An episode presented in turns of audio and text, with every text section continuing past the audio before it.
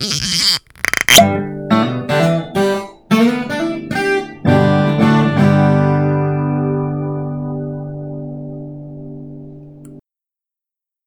everyone, and welcome to the 320 Club podcast. Why is it called the 320 Club? Well, 420 was already taken, and happy hour is happening somewhere else. This series of drams was recorded immediately after episode 42. If you thought 42 ended abruptly, think of this as a proper epilogue to that episode. Aspo- apologies for the clipping and the quality of the audio. Cognac had his audio selected to his laptop and not his headset. As well, my m- microphone had been having uh, a few issues. We are lovingly calling this one so called civilized. Uh, you'll figure out from the discussion why I decided to go with that name. Enjoy. Follow a lead. Can you not follow a lead? I can. I It's like you're, can. ter- you're I just thought that was amazing. no questions. that was quite good. that was very good. You do have a talent for wrapping up. I love it. I got in his way too, though. Yeah. Feel bad about it. No, it's all good. It's all good. No, the Anyways, what question was, I what, what was oh sorry, what's your question? So my question was, do you think that communities are actually getting stronger as a result of the No. isolation bit? No? No, No.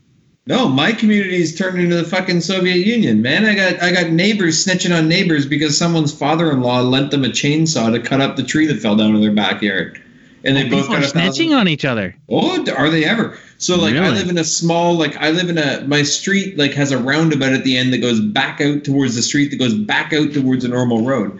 And uh, someone's father-in-law came over two doors down from me to lend him a chainsaw. Literally just walked up and was like taught him how to use it. And the guy was cutting wood in his backyard, and the cops came and gave him a ticket because one of the neighbors called it in. Wow, that is some fucking that's some fucking Gestapo type shit right there. No, but that's the reason why I left uh, suburbia. Is because that or I lived in a cul-de-sac too. I was at the nine o'clock position, and it's like everybody was always looking and trying to figure out what you're doing in your garage. Like you throw stuff, you throw garbage out. They'd be like, "What's in your garbage? Why does it look so big today?" You're Really? Oh, it was brutal. And so when my daughter was, my daughter got sick. Uh, my mother-in-law came in to help us look after her, and she befriended one of the neighbors. And my mother-in-law has no no sense of boundaries. So she just yammered, and even like a year later, she's still. What about all? You know, I, I heard you hurt your back. I'm like, how would you know I hurt my back? Well, so and so told me a year ago. Hmm. Yeah, that's why she's not around anymore. I dealt with that. what did you whack her? dealt with that problem. Oh, that's interesting because we're I don't know the the conversation that I was having last night is that people are spending more time with their families. They're having more meaningful relationships in in their families. And and it seems like people are waving at each other more at our street. Like they're kind of coming outside and nobody's like coming any close to anybody else. But like people are getting out of each other's way and this is in Oshawa Ontario by so the way So I live I live in a semi-detached, right? Um, and Quebec City, you generally follow the Toronto rules of I have no idea who my neighbor is. So I've lived next to the same dude since I moved here in summer of 2018. I met him like a month ago. Like I and I now know what his name is. Wow. And even today, we were sat like because we were both out on our decks talking to each other. So then I went and sat. He has like a big sectional thing, and we sat on like the two furthest possible corners of his sac of his sectional, just chatting. And like his wife got a text from somebody being like, "Do you have guests over?" And she's like, "Oh my god, you have to go back to your side of the of the fence." Wow. like I've always And made it a, a point of pride. I, I've always made it a point of pride, even well before this whole Corona thing was going on, of like getting to know my neighbor, but like not too personally. I'm just like, I would, I would just do things that would, um, help build a neighbor style relationship. Like if we shared a lawn, because I was mostly living in semis. Um, if we shared a lawn, I would cut the whole grass, not just my fucking half where my property line ends, right? Uh, see, Like, him 'cause and I were good at that. We never spoke to each other, but one of us would cut the lawn, and then like four days later, the other one would. right. Okay. Well, you just did it. It was just an unspoken Yeah. agreement. Well, that's there's Well, nothing wrong with I'm that. out here, so I might as well fucking do it. Yeah, like it's it's kind of a dick move if you don't do that, I suppose. But then there's other things like every once in a while in the winter when the snow got high, I would go and I'd shovel my neighbor's driveway just because like I know they got kids or they got other things or they got a they, you know like it just if I'm already out here, I'm getting a good workout. I'm doing it partially for myself because I think it's it's good physical fitness type shit, but it's also just good neighborly shit. And I thought that was I also subscribe to the idea of if somebody moves in next to you, you know, bring them a bottle of wine or something like that, or you know, a, a home cooked meal, and like you give it to them, and it's like, hey, welcome to the neighborhood. I just I like that idea. I like being a good steward of my local neighborhood. I don't know if I'm alone in that. Um, well, I like so my neighbor here, like we, you know, part of it is like I cut the lawn, he cut the lawn. So now it's different because we know each other. But like before this, it was like also like the unspoken like if he had a party until three in the morning on a Saturday or I did, neither of us was gonna say anything. Like whatever, man. Like it's Saturday, you do you. Like I think I texted him once and asked him to turn the bass down, and he did the same. But both of us were having a party on like a Thursday night because we were both off for the week or whatever right. um, and and and that's the kind of like thing you you want to maintain a cordial relationship with your neighbors but like as well you might not know rocks because you're not from like the actual kind of heart of the city but like as a toronto kid like you just you don't even know who your neighbor is and and it's best that way like you know what i mean you just don't know them Well, I understand the concept of the more uh the more like density and uh, the densely packed a city is, the less people actually know each other. Like you take a city like New York Yeah. or Toronto or something like that, people like the social solidarity within a city is super low compared to that of like a rural community, right? That's just Yeah. that's just straight up science. well, I think there's a, that, You that- like that? Well, there's another dynamic to it. So, one is is like uh, a densely populated city. You have greater access to services, and there's a lot more people providing services to you, right?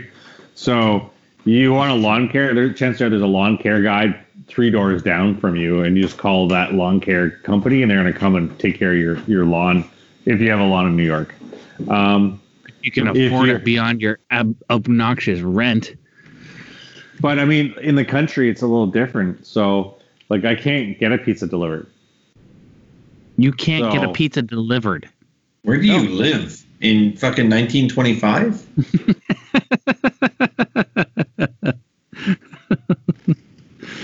He's a, he's about to get into a a Model T and drive around the countryside like Tom Hanks in Road Trip Perdition. Oh, No, no, but I no, no. I, I'm being facetious, but I do understand. I know, I, I, but I me- live, but I let me- outside of the city as well. So So let me finish my point, though. The, the, the point is that the neighbors become that support network. So one in, in a great in a great city where high density, you have high availability of services. You use money to subs, uh, subsidize that benevolence that you look for uh, outside the city. You're looking. Your friends are that service. So my neighbors, if the tree falls over, they're like, yeah, but here's a few bucks. Uh, could you take care of this for me? Or could you, uh, I have this big problem I need you to look after. Or there's an emergency. Can you take care of it? Because it, it's faster to call the neighbor than is to, uh, to get a service in and order a Yeah. pizza. Yeah, no, that makes sense. That's that's valid. But I, I try and adopt the same thing even in a suburb. You know, it was kind of a, you know, I do a lot of stuff for. I, I would do a lot of stuff for my neighbor, like just just standard upkeep of the property type shit.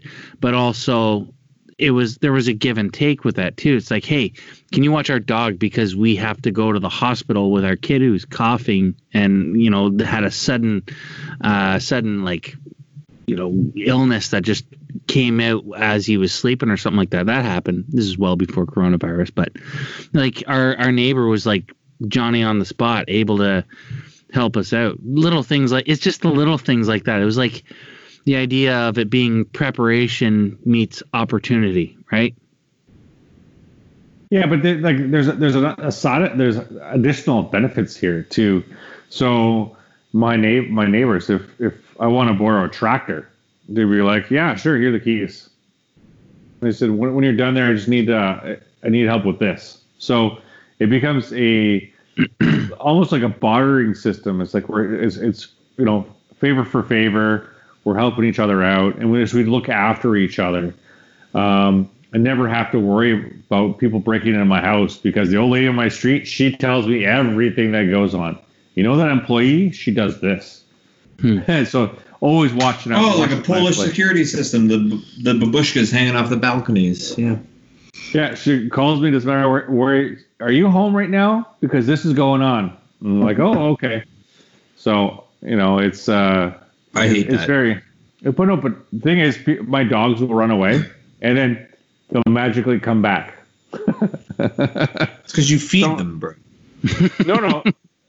People will actually they'll they'll go down to the waterfront Lake Ontario, and the people that own the different properties will bring them back for me. Wow. Anytime you want to come and visit, I'm like, sure. I have a Sure. I, I had a I had a cat shit on my deck and I punted it. Like a football? Yep. oh, like side foot though. Not an animal abuser. Re- re- remember, remember what I said about class? I don't know who owned it. I don't care. Somebody call PETA. There's no Chinese restaurant near me, so I don't know where the fuck it came from. Oh no, wait, those are bats. Those are bats. I was one letter off. One letter off. My So- bad. so, do you think there's a correlation between uh, when laws are enacted? Like, for example, you know, social distancing. They're not laws, but it's is it Yeah, a they law? are. They are laws Yeah. now. yes, It's a if they're bylaw. issuing fines or a law, yeah. Oh, so they're bylaw. Okay. Yeah. okay. So, is there a correlation between that and uh, the human nature aspect of ratting other people out? Because, like, we saw the same thing uh, during they like one of the things that they found out. There's a documentary about it years and years ago about the Gestapo. They found they didn't logistically have enough people to be able to round up Jews um, to take them off to camp to the death camps and so what they relied upon was a like a call-in system Yeah, for like people to rat other yeah yeah yeah We've had And it for so- years. yeah and then the same thing happened in the soviet union Soviet Union was ratting each the other K- unit KGB couldn't possibly watch everybody. They Right. would just they would just rely. So so what it was though, and and and my concern in this, and and don't get me wrong, I'm not saying that uh, we're becoming totalitarian. Um, it's a temporary measure, hopefully. Um, the um, citizens' rights watchdogs have already been enacted in cities like Ottawa, where they say the police are overstepping their bounds, much like when they changed how uh, drinking and driving works in Ontario.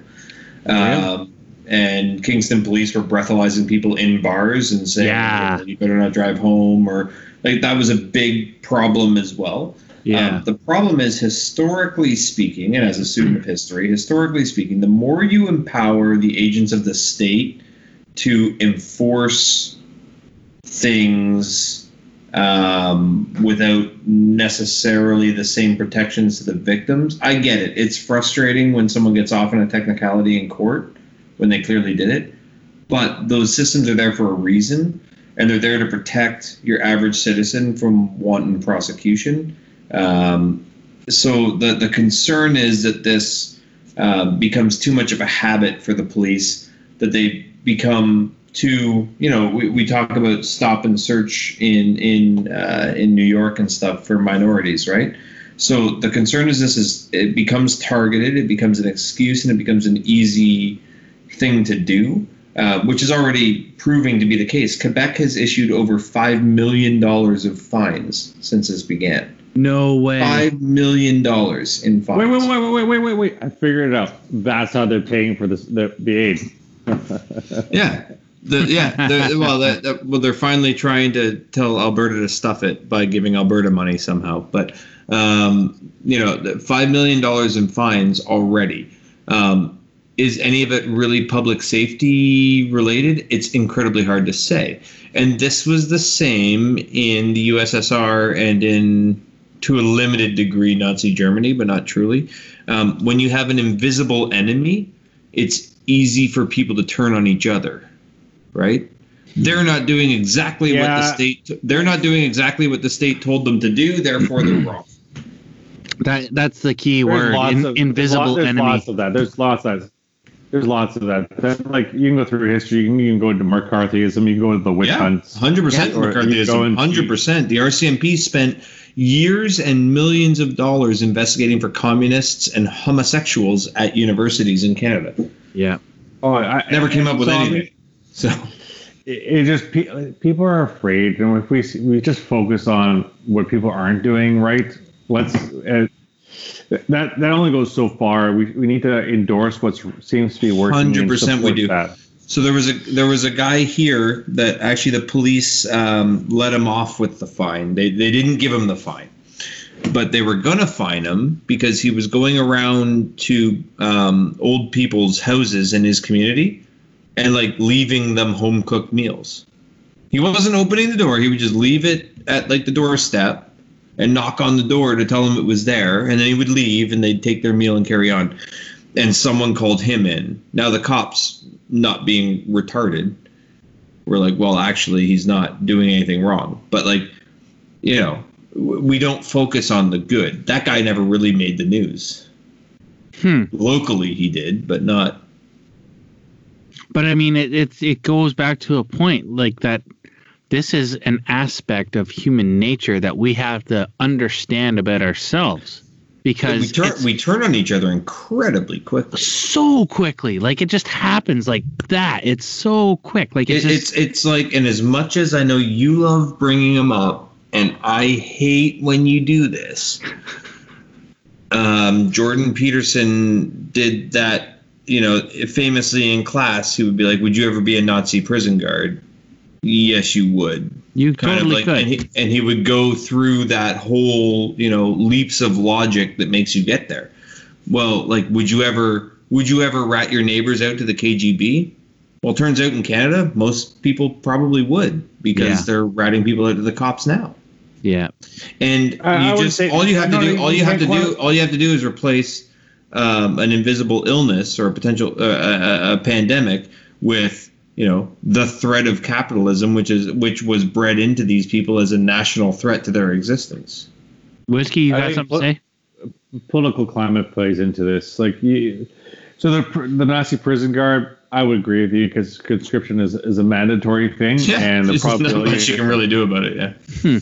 So runaways doesn't really work. Um, but the point being is also political climate. So you can have popular rules and you can have unpopular ones.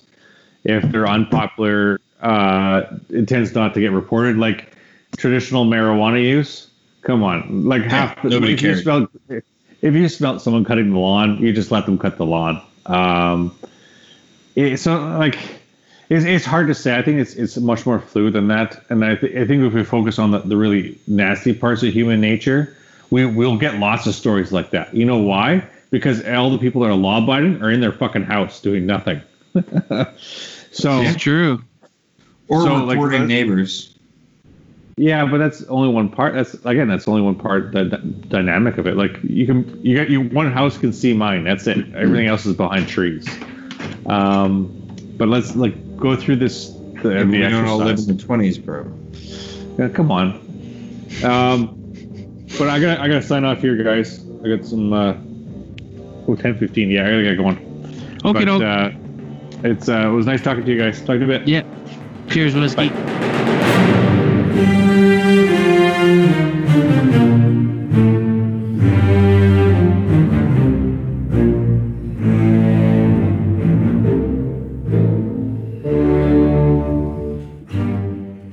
That's right, folks. More classical. I'm going to indulge myself somewhat more than normal because the music piece chosen for this selection or for this dram is very dear to me, as it's something I've actually been growing up with for over 15 years. Um, so this piece is called The March to the Scaffold, and it is the fourth of five movements in Hector Berlioz's Symphonie Fantastique. The symphony as a whole is a fascinating story involving an obsession, it involves opium, and the rapid descent into madness by our protagonist. This particular movement provides the music for a trial and execution that takes place in our main character's head and follows with the descent into hell, reminiscent of a Hieronymus Bosch painting or Dante's Inferno. There's actually a wonderful write up about the whole story in a blog that I've linked in the description. It's, uh, it's pretty cool. The, uh, the key thing to note is the, uh, the idea of the idée fixe. It's, uh, it's kind of like, you know, when you have a fixation or a, an obsession in your head uh, and you can't shake it. Um, well, that's represented musically here by a solo clarinetist who represents like the true love of the object of love of the uh, of the protagonist. You'll hear it uh, when it comes up. Anyway, don't forget to like and subscribe our podcast wherever you get your weekly dose of whiskey and rocks, whether it's Stitcher, iTunes, Google Play, Spotify. I'm actually just doing this off the top of my head because I didn't write it down. So uh, yeah, I hope you guys are enjoying the podcast. Hope the uh, music's uh, if you're enjoying the music. If not, like you can tune out, or you can actually just send us a message and let us know. Hey, put on something else. We don't want to hear. Tell us a story about something else other than classical music, because I got I got all kinds of musical stories that I think is uh, it's kind of cool to just have as a side thing to the uh, to the recordings that we we publish. If you want to hear about Jimi Hendrix and and Paul McCartney or, or Charlie Parker looking for a fix on a train as it's heading towards Kansas. Uh, there's all kinds of crazy stuff out there. Anyway, thanks again for listening and stay tuned for more 320 Club.